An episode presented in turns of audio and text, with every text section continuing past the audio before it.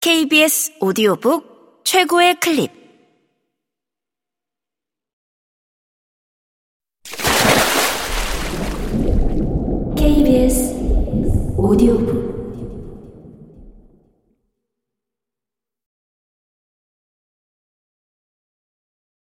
심리학이 이토록 재미있을 줄이야.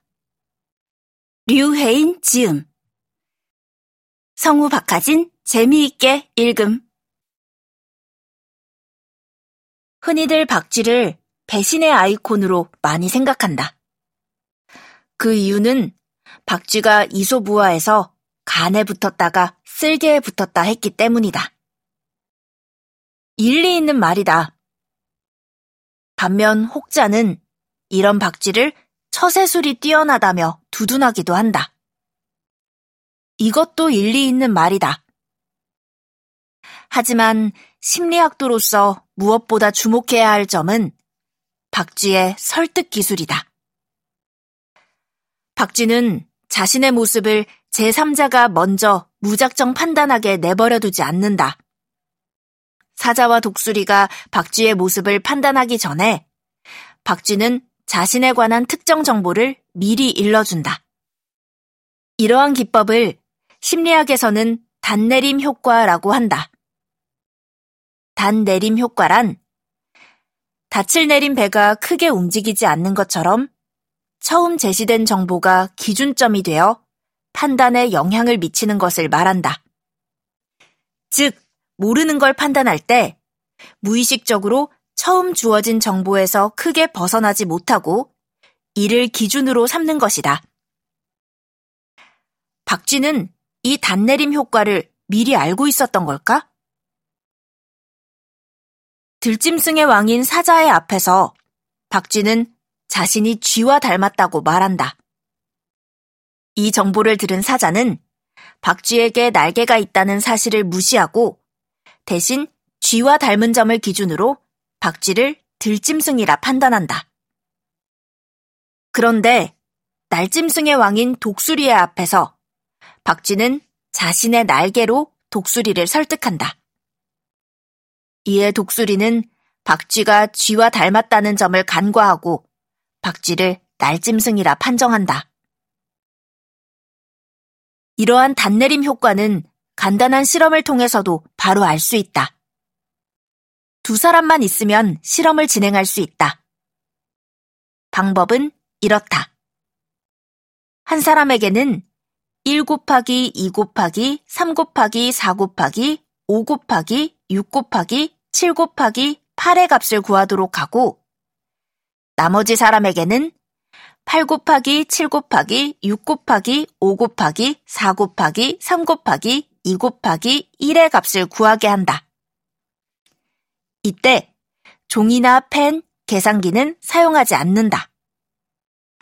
그러면 수학적 천재가 아닌 이상 대략적인 직감이 작용할 수밖에 없는데 보통 큰 숫자로 시작하는 두 번째 문제보다 작은 숫자로 시작하는 첫 번째 문제에서 낮은 값을 답하는 경우가 많다. 실제 실험 결과에 따르면 참가자들이 말한 답의 평균은 첫 번째 문제가 512였고 두 번째 문제는 이보다 훨씬 더 많은 2250이었다. 정답은 4320이다. 도대체 왜 이런 결과가 나오는 걸까? 역시 앞에서 말했던 단내림 효과 때문인데 처음 제시된 숫자 1과 8이 각각 정신적 닻으로 작용해 일종의 기준점이 되었기 때문이다. 이러한 단내림 효과는 데니얼 카너먼과 아모스 트버스키가 사이언스에 처음 발표하면서 알려졌다. 실험 내용은 이렇다. 실험 참가자들은 행운의 룰렛 돌리기를 했다.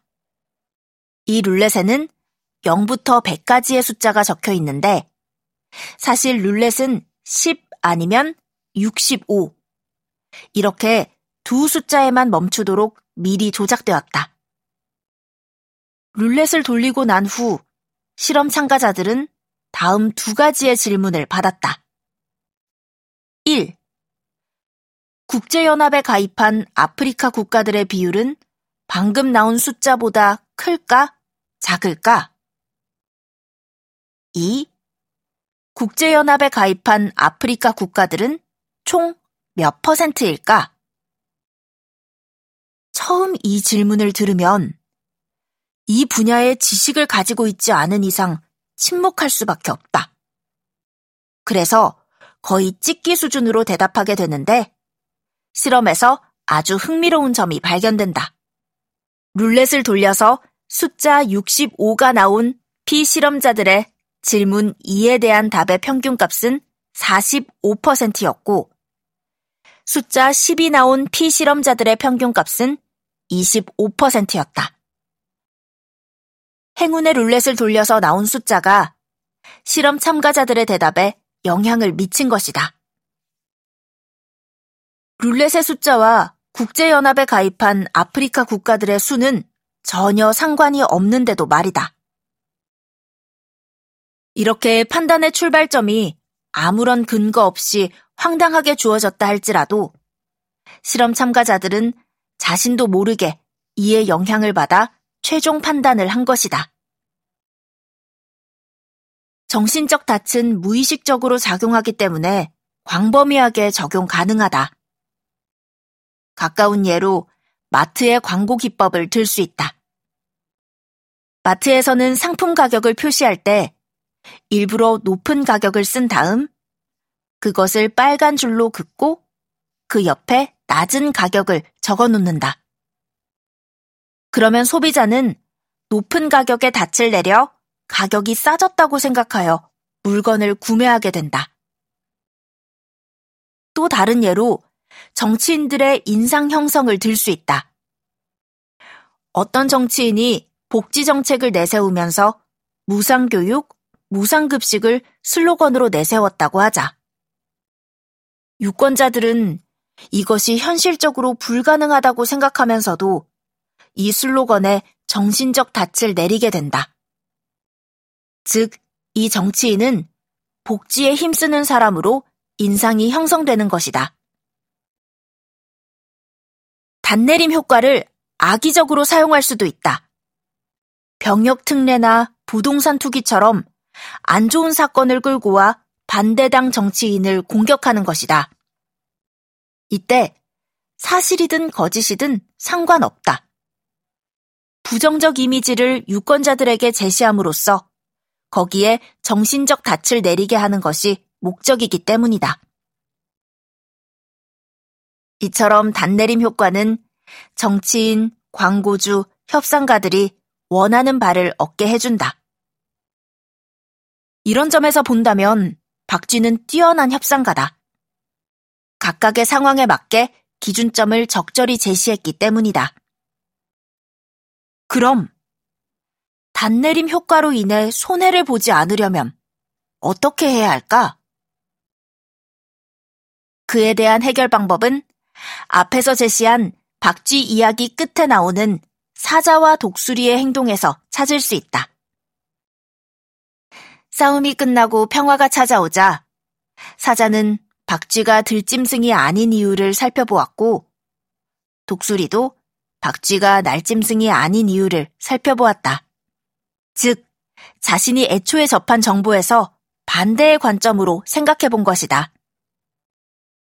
다시 말해, 어떤 결정을 내려야 할 때 처음에 접한 정보에 의해 잘못된 결정을 하는 실수를 줄이고 싶다면 판단의 근거가 되는 정보를 맹신해서는 안 된다.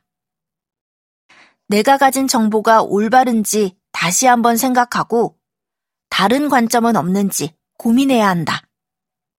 그래야만 판단의 정확도를 높일 수 있다.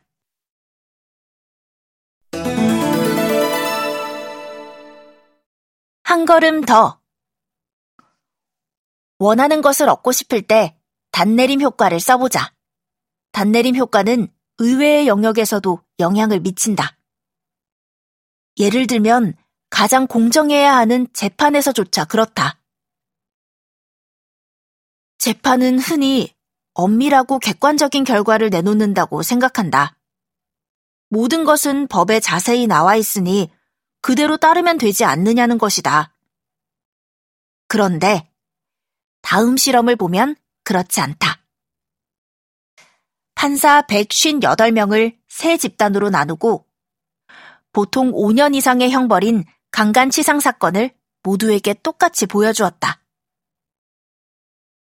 이때 첫 번째 집단에서는 검사가 2년을 구형했고 두 번째 집단에서는 10년을 구형했지만 마지막 세 번째 집단에서는 검사가 아무런 구형을 하지 않았다. 과연 어떤 결과가 나왔을까? 검사가 10년을 구형한 두 번째 집단과 아무런 구형을 하지 않은 세 번째 집단에서 판사가 내린 판결의 평균은 약 57개월로 비슷했다. 그런데 검사가 2년을 구형한 첫 번째 집단에서의 판결 평균은 약 42개월. 다른 집단과 비교했을 때 큰 차이를 보였다. 무려 약 1년이나 낮게 판결한 것이다. 사실 검사의 2년 구형은 법적으로 말이 안 될 정도로 낮은 형량이었지만 판사가 이에 영향을 받은 것이다. 따라서 잘못된 정보에 의해 자신의 주관이 흔들리지 않도록 이 단내림 효과를 주의해야 한다. 물론 반대로 이를 잘 활용할 수도 있다. 가령 배우자에게 용돈을 받는 경우라고 해보자. 사고 싶은 물건이 있을 때 단내림 효과를 활용하여 다음과 같이 해볼 수 있다. 사고 싶은 게임기가 있는데 50만 원이라더라 하면서 일부러 큰 금액을 제시해 보는 것이다. 그러면 당연히 배우자는 거절할 것이다. 하지만 괜찮다. 어차피 그 금액에 살 것도 아니었고 단지 닻을 내린 것 뿐이니까. 그러고 나서 며칠 후에 다시 이렇게 말해보자. 똑같은 상품이 중고거래에 10만원으로 올라왔어. 40만원이나 싼 거면 거의 거저야. 물론, 이런다고 100% 원하는 것을 얻을 수 있을 거라는 보장은 없지만, 조금이라도 가능성은 더 커질 것이다.